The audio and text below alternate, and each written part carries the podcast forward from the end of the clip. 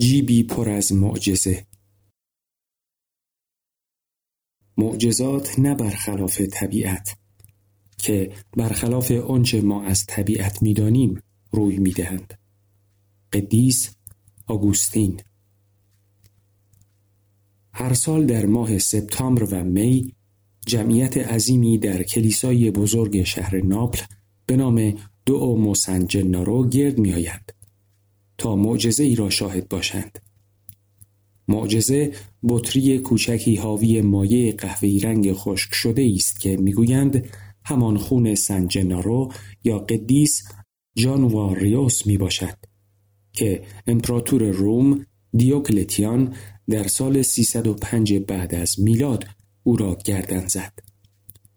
بر اساس این افسانه پس از شهادت این قدیس بزرگ یک زن خدمتکار قدری از خون او را به عنوان یادگار جمع کرد و نگاه داشت.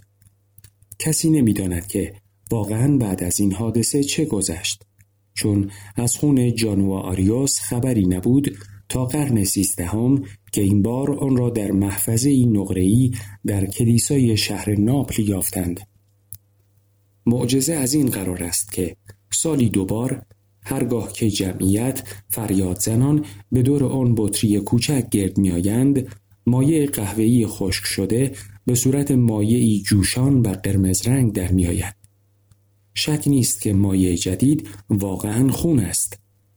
در 1902 گروهی از دانشمندان دانشگاه ناپل با گذراندن اشعه نور از میان بطری کوچک مایع آن را مورد بررسی طیف شناسانه قرار دادند و ثابت شد که مایع واقعا خون است.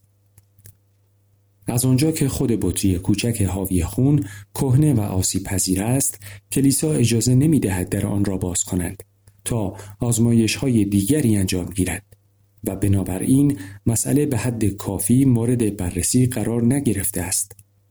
اما شواهد زیادی در دست است مبنی بر اینکه این تغییر شکل مایع بیش از یک حادثه عادی است. نخستین شرح مکتوب رخداد این معجزه به 1389 میلادی باز می‌گردد. گاه به گاه در طول تاریخ وقتی ظرف کوچک را پیش میآورند خون به مایع تبدیل نمی شود. گرچه به ندرت این حادثه روی می دهد. اما هر بار اهالی ناپل آن را به علامت بدشگونی می گیرند. چه در گذشته هر بار که خون از تبدیل شدن به مایع سرباز زده است متعاقبا یا کوه آتشفشان وزوویوس فوران کرده و یا ناپل اون به ناپل حمله برده است. اخیرا در سالهای 1976 و 1978 بدترین زلزله در تاریخ ایتالیا و انتخاب استاندار کمونیست ناپل در پی این رویداد بدشگون رخ داده است. آیا تغییر شکل خون قدیس جنارو یک معجزه است؟ به نظر می رسد اینطور باشد. لاقل به این دلیل که توضیحش از طریق قوانین شناخته شده ی علم به نظر امکان پذیر نمی آید.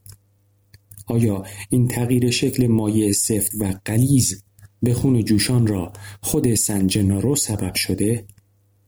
حس خود من این است که علت آن بیشتر وفاداری و شیفتگی و ایمان شدید مردمی است که شاهد معجزند تا چیز دیگر. این را از آن رو می‌گویم که تقریبا همه معجزاتی که به دست افراد مقدس و اعجاب آفرینان ادیان بزرگ جهان صورت گرفته به دست فراروانها نیز به همان صورت انجام شده است. این نشان می‌دهد که معجزات نیز نظیر زخم پذیری حاصل نیروهایی هستند که عمیقا در ذهن انسان جای دارند. نیروهایی که در همه ما خفته و پنهانند. آقای هربرت ترستون کشیش و نویسنده کتاب پدیده های جسمانی عرفان خود بر این شباهت واقف بود و میل نداشت هر گونه معجزه ای را به یک علت واقعی طبیعی نسبت دهد. شاهد دیگری که این پدیده را تقویت می کند این است که بسیاری از زخم پذیرها از جمله ترز نویمان و پادر پیو از لحاظ ارائه قابلیت های فراروانی نیز پرآوازه بودند. یکی از این قابلیت های فراروان ها که ظاهرا نقش مهمی در معجزات دارد جنبش فراروانی است.